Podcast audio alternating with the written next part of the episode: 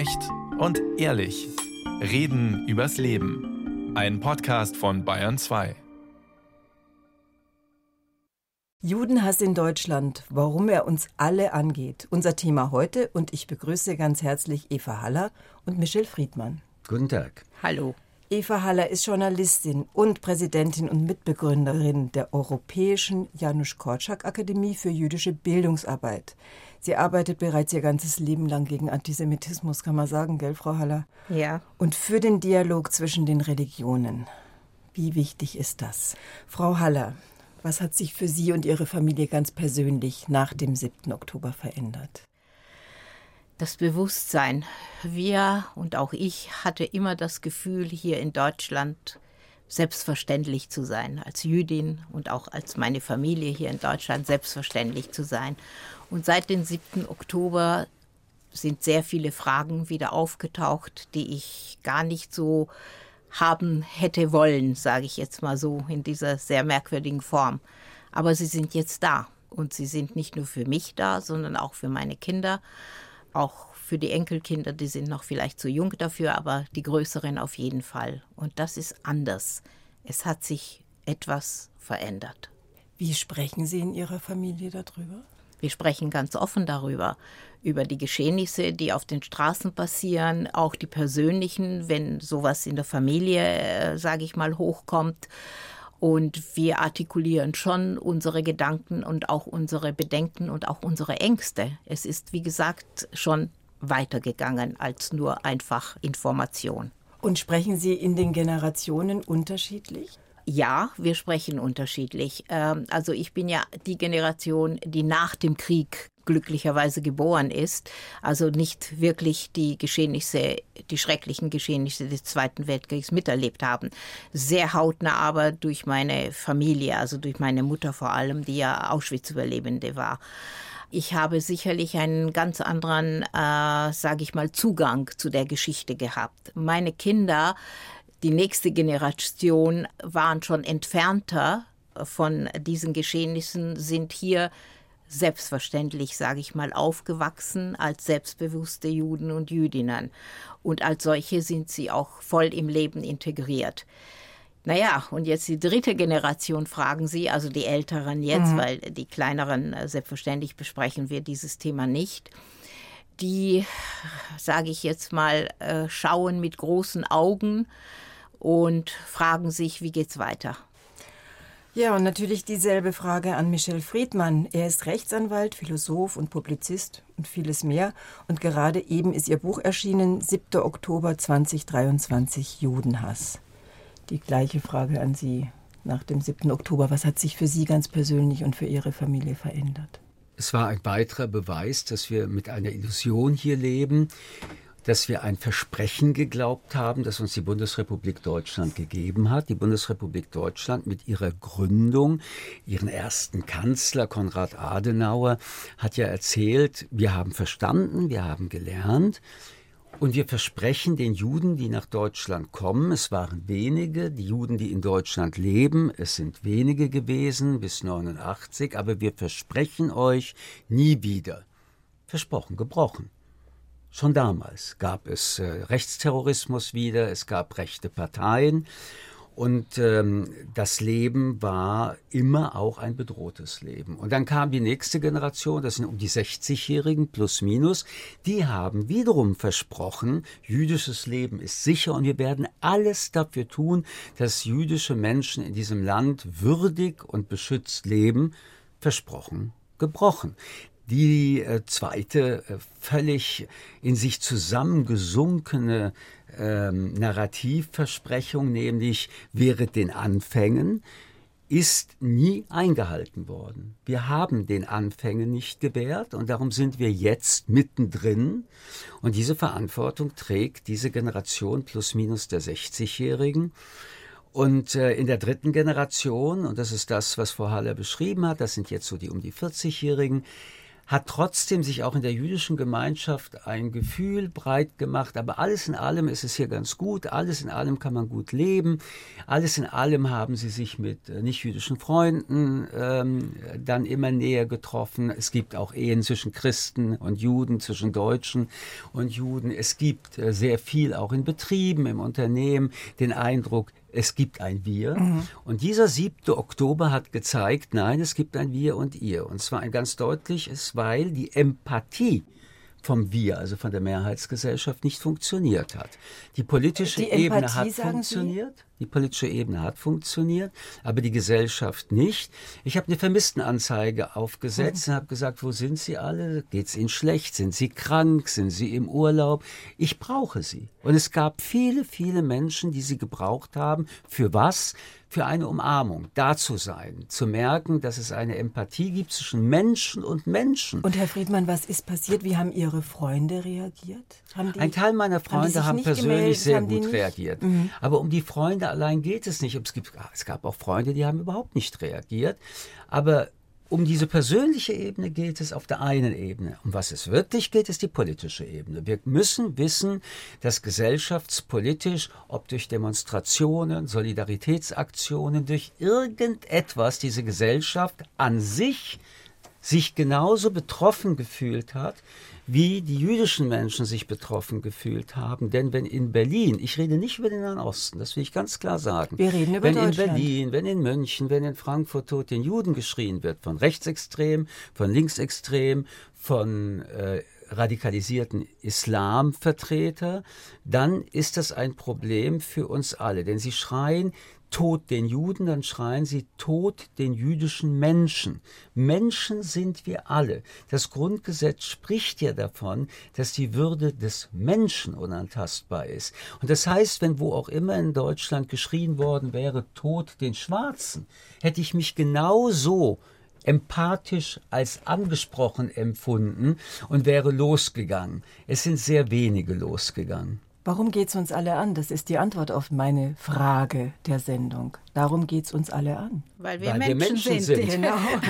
Das Stereo. Ich jetzt von Ihnen weil wir hören. Menschen sind. Weil wir Menschen und, und verdammt nochmal, das kann doch nicht so schwer sein zu begreifen, dass die Etikettierung Jude, Christ, Moslem, jung, alt, schwarz, weiß, äh, Mosleme, egal welche Etikettierungen, sie sind Etiketten von Identität, aber am Ende ist und am Anfang immer der Mensch gemeint.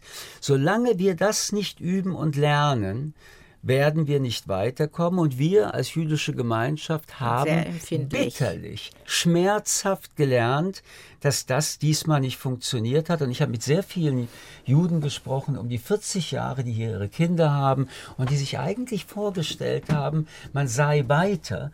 Deren Frustration, deren Leiden ist unerträglich, umso mehr diese Debatte eingesetzt hat, kann man als Jude und vor allem kann man den jüdischen Kindern zumuten, erkennbar jüdisch nach außen zu treten. David Stern Kippa. Viele Eltern haben Angst, dass den Kindern was passiert. Man muss sich aber vorstellen, worüber wir verhandeln. Im Jahre 2024 müssen jüdische Familien in Deutschland darüber nachdenken, ob sie wieder un sichtbar werden. Ein Skandal dieser Gesellschaft. Frau Haller, was erleben Sie?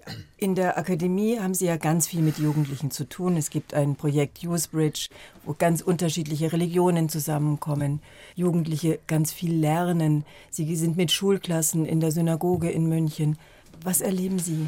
Was passiert also da Also vieles, was äh, Herr Friedmann sagt, kann ich äh, leider auch bestätigen von der jüdischen Seite her, äh, dass es unakzeptabel ist, sozusagen als Jude sich äh, damit zu beschäftigen, unsichtbar zu werden. Um sich wieder zu verstecken. Ja, um sich wieder zu verstecken eigentlich. Also das ist für mich auch nicht akzeptabel. Ich bin total vehement dagegen und das hoffe ich auch, egal ob ich in der Akademie bin mit Youthbridge oder in den Synagogenführungen, ist es für mich ganz klar und deutlich, meine eigene Identität als Jüdin nach außen zu tragen, sichtbar zu tragen. Ich meine, ich habe jetzt hier kein Magen David, das irgendwie an meinen Hals äh, baumelt, aber das muss ich auch nicht haben. Ich meine, meine innere Haltung ist sehr eindeutig und klar. Wenn Sie mich so direkt fragen über unsere Erfahrungen, zum Beispiel Youthbridge, weil das ja ein äh, multikulturelles Projekt ist, wo wir auch Muslime haben, selbstverständlich. Jetzt muss ich dazu sagen, dass die Jugendlichen, die in diesen Projekten teilnehmen, sind Jugendliche, die schon offen sind von Anfang an, weil sonst würden sie überhaupt nicht in diesem Projekt teilnehmen. Natürlich. Das ist ja schon eine Vorbedingung, das heißt eine Vorauswahl. Aber nichtdestotrotz, auch innerhalb dieser Gruppen ist plötzlich sehr viel aufgekommen, weil es um Emotionen geht. Ja, ein Muslim denkt sicherlich und fühlt doch anders, vor allem wenn es ja auch von irgendeinem Hintergrund kommt. Und es gibt die Peers und es gibt die Organisationen und es gibt den Imam dahinter. Ja, also auch da sind Diskussionen jetzt äh, sehr aktiv geworden, aber sie sind nicht hasserfüllt. Was das besprechen heißt, die Jugendlichen? Haben Sie, haben Sie Beispiele? Sie haben besprechen Sie? mehr in einem, also Sie sprechen in einem Dialog mit Respekt. Sie gehen nicht über bestimmte Grenzen. Und das ist vielleicht der Unterschied, sage ich mal, dass man, es ist ein Unterschied, wenn wir auf den Straßen diese hasserfüllten Tiraden gegen Juden sehen und äh, Juden umbringen oder wenn wir ein ich sag mal, konstruktives Gespräch, in einen Dialog miteinander stehen. Und das ist ein großer Unterschied. Ja, man kann vieles, auch wenn man ganz unterschiedlicher Meinung ist, trotzdem mit Würde, weil das auch gefallen ist, dieses Wort, und mit Respekt miteinander sprechen und diskutieren. Und das ist bei uns gegeben. Jetzt zu den Synagogenführungen ist der Rahmen nicht dafür gegeben, weil das ja eine Synagogenführung ist übers Judentum. Das ist kein Austausch. Das ist wenig mhm. Austausch. Aber ich versuche auch in so einem sehr begrenzten Rahmen unbedingt äh, Fragen zuzulassen. Und da kommen auch Fragen. Und es kommen selbstverständlich in den Klassen, äh, wie wir wissen, ist ja auch multikulturell. Die Klassen sind ja auch mit Muslimen und so weiter. Da ist es aber auf einer anderen Ebene, mehr auf Religion ausgerichtet. Äh, Youthbridge ist nicht auf Religion, sondern auf Dialog, also anders interkulturell ausgerichtet. Aber was interessant ist, dass in diesen Gesprächen, in den Führungen, wenn die verschiedenen Jugendlichen aus den verschiedenen Religionen in der Synagoge sind und ich erzähle über das Judentum selbstverständlich, dass trotzdem sehr schnell ein Dialog eigentlich auf Augenhöhe wieder entsteht mit den Jugendlichen. Ja, bei uns ist es auch ähnlich. Und dann irgendwann hält man so an, auch die Jugendlichen und auch ich, und bewusst oder laut oder nur still, jeder fragt sich, ja, warum klappt es dann nicht in unserem Leben eigentlich? Was kann ich als Erwachsene lernen von den Jugendlichen? Sehr viel. Ich stelle immer wieder fest, dass ich viel von den Jugendlichen lernen kann, weil sie, sage ich mal, noch nicht unbedingt verdorben sind. Es ist ein schreckliches Wort, was ich sage, aber ich glaube, mit Bildung und mit einem positiven Zugang kann man schon etwas erreichen. Und das sollte man nicht lassen. Herr Friedmann, bräuchten wir als Gesellschaft alle ein bisschen Newsbridge bei Frau Haller? Ach, man Oder ist das sozial auch, romantisch von mir? Ja, und man kann das ja auch auf ganz unterschiedlichen Ebenen machen und man darf letztendlich nicht auf Frau Halle angewiesen sein, Nein. sondern man muss es strukturell machen. Wir alle leben in Vorurteile. Die Konstruktion des Seins ist ein einziger Vorurteil. Und übrigens auch wir drei haben immer wieder neue Vorurteile. Wir haben damit aber, auch viele aber Vorurteile müssen ja nicht äh, unser Leben bestimmen, sondern wir sind ja in der Lage, durch Denken, durch Nachdenken, durch Reflexion, durch Zweifel weiterzukommen. Und ich bin an dem Punkt aber mit Frau Haller völlig einverstanden. Die Vorurteile sind bei jungen Menschen noch überhaupt nicht zementiert. Sie sind da, man hat was gehört hört, man plappert es nach, man weiß gar nicht, um was es geht. Und ich glaube, dass wir im Rahmen der schulischen Bildung eigentlich Jahr für Jahr auch das Unterrichtselement haben müssen, nämlich, dass wir über die Vorurteile in der Schule sprechen, dass wir mit Instrumenten, die die Pädagogie uns gibt, Risse in diese ganz dünnen Wände hineingeben, mhm. dass wir den Kindern noch gar nicht wieder sagen, wie es sein soll. Denn das sind auch wieder zukünftige moralische äh, Kategorien und auch wieder Vorurteile der Lehrer, sondern dass wir den Kindern mit Instrumenten beibringen, Zweifel anzumelden, das, was sie gehört haben, zu hinterfragen, es zu überprüfen, ob es stimmt. Und wenn man diese Instrumente erstmal gelernt hat, dann hat man das fürs ganze Leben. Und deswegen sage ich, das ist eine der wichtigen Bildungsaufgaben, die wir haben. Und wenn wir sie hätten, dann würden viele von diesen Vorurteilen jedenfalls sich wieder ein bisschen auflösen. Ich empfehle jedem, auch mit 80 Jahren das noch zu tun, sich immer wieder zu überprüfen, ob das, was ich jetzt denke über A, B, C Gruppen überhaupt noch äh, stimmen oder je gestimmt haben. Aber in den Schulen findet das leider so nicht statt. Je älter wir allerdings werden, desto dicker werden die zementierten Mauern und die Arbeit, die Kraft, die man dann ansetzen müsste, ist so unverhältnismäßig, als wenn man das bei jungen Menschen Ganz schneller erledigt hätte. Jetzt haben wir zumindest ein bisschen über die Gesellschaft gesprochen. Sie haben die Politik ganz kurz angesprochen. Sind Sie zufrieden mit dem, wie die Politik auf das reagiert, was nach dem 7. Oktober in also Deutschland Also verbal jedenfalls, aber es bleibt ja dabei. Auch diese Bundesregierung hat kein Nachhaltigkeitsprogramm. Und so wie alle anderen Regierungen bisher, ich habe es bereits angedeutet, sind nie wieder Übrigens, wenn wir heute von nie wieder reden, ist das wieder ein geistiger Irrtum, denn es ist ja wieder. Aber auch während den Anfängen nicht mehr anwendbar, weil wir mittendrin sind. Und all das liegt daran, dass Gesellschaft und Politik seit der Gründung der Bundesrepublik nicht strukturell etwas tut gegen den strukturellen Hass. Und es gibt diesen strukturellen Hass. Übrigens nicht nur gegen Juden, sondern auch gegen andere Minderheiten. Mir ist das immer wichtig mitzuerwähnen, ähm, weil damit die Exklusivität zwar einerseits denkbar wäre, aber es ist ein Phänomen. Und wer auch immer in einer Gesellschaft diskriminiert werden kann und dass wir Juden immer dabei sind, ändert nichts daran, dass es Strukturen sind, die wir bekämpfen müssen. Und das sind Diese Regierung oder sind es unterschiedliche Strukturen? Das sind unterschiedliche Strukturen, weil der Rassismus und der Judenhass noch immer etwas anderes ist. Nichtsdestotrotz ist die Methodik, ist der. Geist, der dahinter steckt, ist die Möglichkeit, dass man Menschen damit aufputscht, derselbe. Oder? Und wir haben gesehen, natürlich war damals in Auschwitz und in KZs die größte Gruppe der Opfer äh, Juden und Jüdinnen, aber es waren Homosexuelle dabei, es waren Roma und Sinti dabei, es waren politische Häftlinge dabei. Mhm. Also mir ist das auch Behinderte sollen so, wir und mir ist vergessen. das wichtig, ja. das nochmal zu erwähnen, denn es geht hier wirklich um eine gesellschaftspolitische Aufgabe. Ich sage, da ist äh, auch die jetzige Politik und die Verantwortlichen, damit meine ich Regierung und Opposition, nicht auf der Höhe der Zeit. Frau Haller, was denken Sie? Absolut, sehr, sehr ähnlich, äh, parallel eigentlich dazu, absolut. Die Politik, ja, im Wort auf jeden Fall, macht sie, was immer auch möglich ist und steht zur äh, jetzigen Debatte und Situation. Aber letzten Endes, äh, das ist immer die Frage auch der Pädagogik. Wo fängt eigentlich das Erziehen an? In welchem Alter? Eigentlich vom ersten Tag des Lebens. Sie meinen, ja. ob man Politiker noch erziehen kann? Äh, ja, ich denke mir, es ist keine Altersbegrenzung. Auch mit 80, 90, wir lernen doch jeden Tag was Neues. Absolut. Aber wie gesagt, und Erziehung ist sicherlich etwas, wo in der Schule oder in diesen strukturellen äh, Möglichkeiten voll ausgeschöpft werden soll. Das ist es nicht. Und die Politik kann nicht für alles, sage ich mal, gerade stehen. Es muss auch die Gesellschaft ihren Beitrag leisten. Und wenn ich sage Gesellschaft, dann gehe ich sogar sehr viel weiter.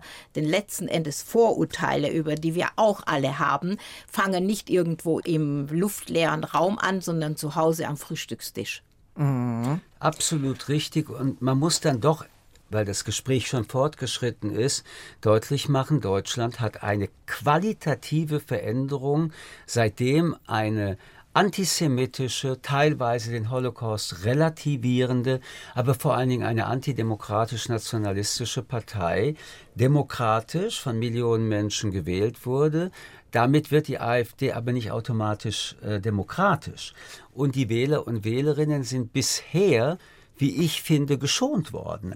Wir hören dann immer, es sind Protestwähler und Wählerinnen, es ist nicht so gemeint, es ist nicht so schlimm. Tatsache ist aber, dass mit jeder Stimme für die AfD die Macht der Hetze und des Hasses im politischen Betrieb gestärkt wird. Und wir brauchen diesen politischen Diskurs, wir müssen miteinander streiten. Übrigens bei jeder anderen Partei nehme ich die Wähler und Wählerinnen ernst, dass sie wissen, wen sie wählen. Nur bei der AfD exkulpieren wir sie immer noch. Ich glaube, es hat sich ein bisschen gewandelt, die Beschreibung der AfD-Wähler. Aber lassen Sie uns nicht darüber diskutieren, sondern lassen Sie uns darüber sprechen, was jetzt geschehen kann und was jetzt geschehen muss. Aber da sind Sie gerade sofort. bei den AfD-Wählern, dann sind Sie mitten in der Politik. Also wir reden Natürlich, von, ich will, ich nein, nein, will nicht, ich, nicht über die AfD reden. Wir reden von Macht. Am ja. Ende ist doch eine der Sorgen, die wir als jüdische Menschen übernimmt. haben. Aber ich hoffe doch sehr viele Menschen, dass zum Beispiel in Thüringen kein AfD-Ministerpräsident gewählt werden kann. Warum ist das unsere Sorge? Weil wir haben es ja in großen Ländern wie in Amerika, wie in Ungarn gleich gesehen. Es wird sofort die Kunstfreiheit eingeschränkt. Es wird sofort die Pressefreiheit eingeschränkt. Menschen werden noch mehr eingeschüchtert, Dinge zu sagen, die man nicht hören will.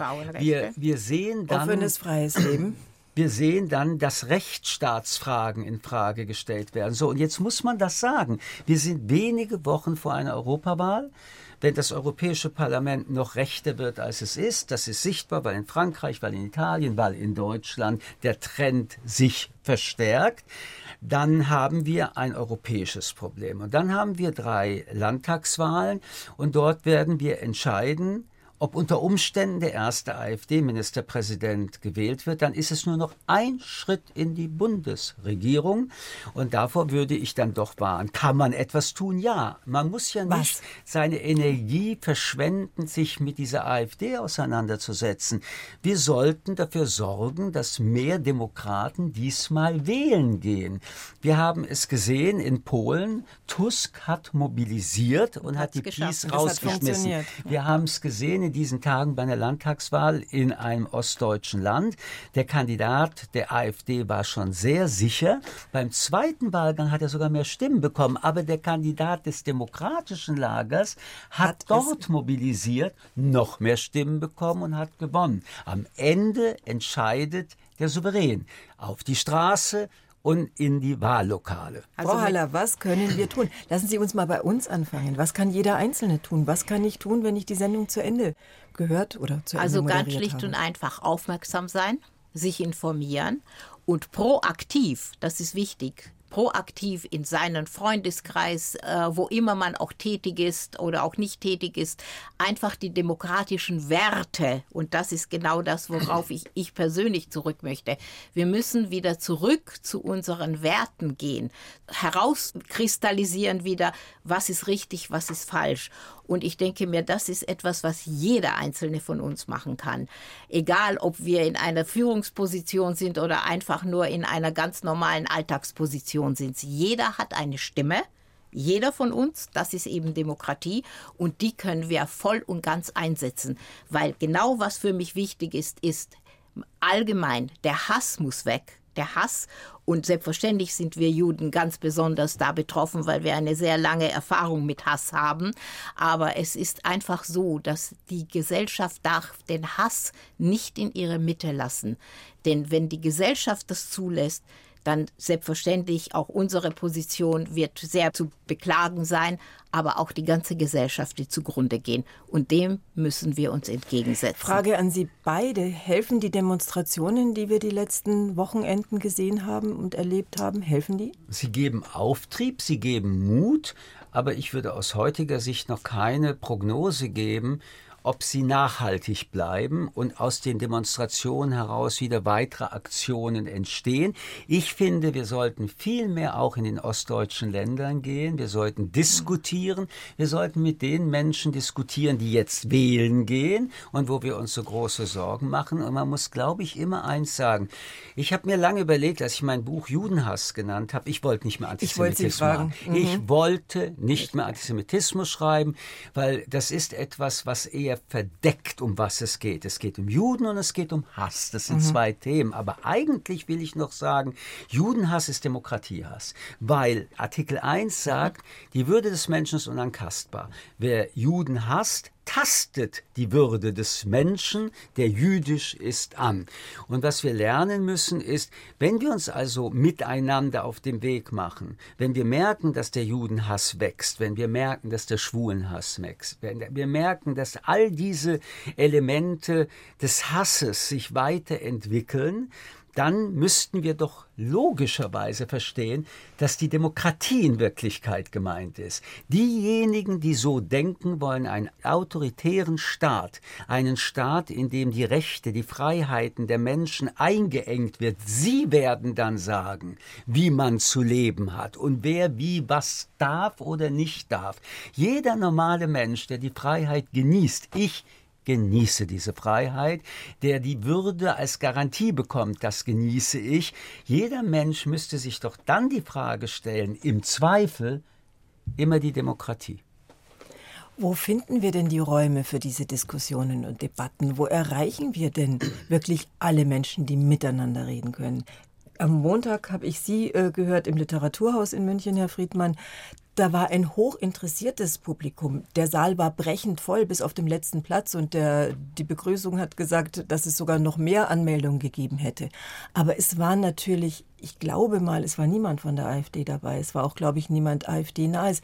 Wie, wie komme ich denn Woher wissen an alle Sie das? ran? Das ist spannend. Meinen Sie? Woher wissen Sie das? Also- Woher wissen Sie das nicht auch in einem so bürgerlichen Publikum, nicht Ganz auch Menschen sitzen, Menschen, die die nicht in wählen. der AfD Die sind, sind- aber auch ihre Ressentiments haben. Vielleicht in dem Fall nicht gegen Juden, sondern gegen andere. Also rein statistisch haben Sie da, beide das haben wir natürlich doch gelernt, Absolut, dass in der absolut. bürgerlichen Mitte, aber Mitte, natürlich, warum denn Ja. auch nicht, wir hatten Herrn äh. Vorurteile und Ressentiments sein können, dann ist es nicht der Jude, dann Sondern ist es eine ist der andere Hass Gruppe vielleicht. allgemein. Und Nur diese System Sicherheit, die habe ja. ich seit Herrn Sarrazin schon lange nicht mehr.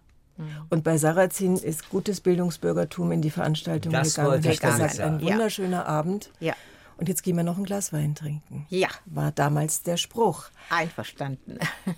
Was passiert denn, wenn nichts passiert? Das gibt es nicht. Da, das dürfen wir, wir alle, und ich meine wir alle, niemals zulassen. Herr Friedmann, wenn wir alle die Hände in den Schoß legen und nichts tun, was Das ist doch ganz passieren? einfach. Die Demokratie wird es nicht mehr geben. Menschen werden leiden, Menschen werden unterdrückt werden. Ich bin dann nicht mehr da und ich werde ein paar auch nicht-jüdische Freunde anrufen, zu gehen. Jetzt komme ich mit Ihrem, also ich habe ein Wort von Ihnen gelernt. Tikkun Olam, Reparatur der Welt. die Reparatur der Welt. Da ist im Moment viel zu tun, Frau Haller. Oh ja, und wir krempeln jetzt alle die Ärmel hoch und legen los und machen. Sie sind 1948 in Rumänien geboren und Ihre Mutter hat Ihnen, glaube ich, auch noch was, nicht nur die Reparatur der Welt mit auf den Weg gegeben, Ja. sondern auch noch einen klugen Ratschlag. Ja. Wollen Sie den hier nochmal wiederholen? Ja, den Rucksack mit Hass beiseite legen. Weil sonst Wir keine Demokratie, kein Leben haben werden, sondern alle nur leiden werden. Hass ist nicht der Weg. Und das wusste ich von Ihnen. Und dann habe ich ähm, Michel Friedmanns Buch gelesen und habe das letzte Kapitelbrief an meine Söhne gelesen und musste natürlich sofort denken, das passt gut zusammen. Würden Sie uns das letzte Kapitel, den Brief an Ihre Söhne vorlesen, bitte? Gern, das ist das letzte Kapitel aus dem Buch Judenhass, Brief an meine Söhne. Es gibt ihn, den Hass. Er ist ungerecht, immer. Er ist brutal und gewalttätig. Ihr werdet ihm euer ganzes Leben lang begegnen. Sie werden versuchen, euch einzuschüchtern. Sie werden versuchen, euch ihre Verachtung ins Gesicht zu brüllen. Sie werden versuchen, Gewalt auszuüben. Denkt daran, Hass ist grenzenlos. Aber nichts, nichts von dem, was die Hassenden über euch sagen werden, ist wahr oder hat irgendetwas mit euch zu tun. Diejenigen, die sagen, dass ihr ein Problem seid, sind das Problem. Befreit euch von den Unglücklichen, die glauben, sie könnten glücklich werden, weil sie andere Menschen hassen. hasst nicht. Niemanden. Und denkt daran, dass das Gegenteil von Hass Respekt ist. Kämpft dafür, kämpft für euch selbst dafür. Ich wünsche euch, meinen Söhnen, ein glückliches Leben. Geht euren Weg. Seid, wer ihr seid, lebt euer Leben und feiert es. Vielen herzlichen Dank. Michel Friedmann, Judenhass in Deutschland, aus dem Buch haben Sie uns gerade zum Abschluss vorgelesen, und Eva Haller, Journalistin und Präsidentin und Mitbegründerin der Europäischen Janusz Korczak Akademie. Vielen herzlichen Dank. Möchten Sie noch uns einen Satz mitgeben? Ja, es gibt vielleicht etwas, was ich den Hassenden oder die, die auf dem Weg sind, gerne sagen würde. Das hat meine Mutter seligen Angedenkens mir mal erklärt. Der Hassende ist vergifteter als der Gehasste, weil er 24 Stunden mit seinem Hass leben muss. Deswegen den Rucksack ablegen. Vielen herzlichen Dank. Ja, herzlichen Dank. Ja, herzlichen Dank.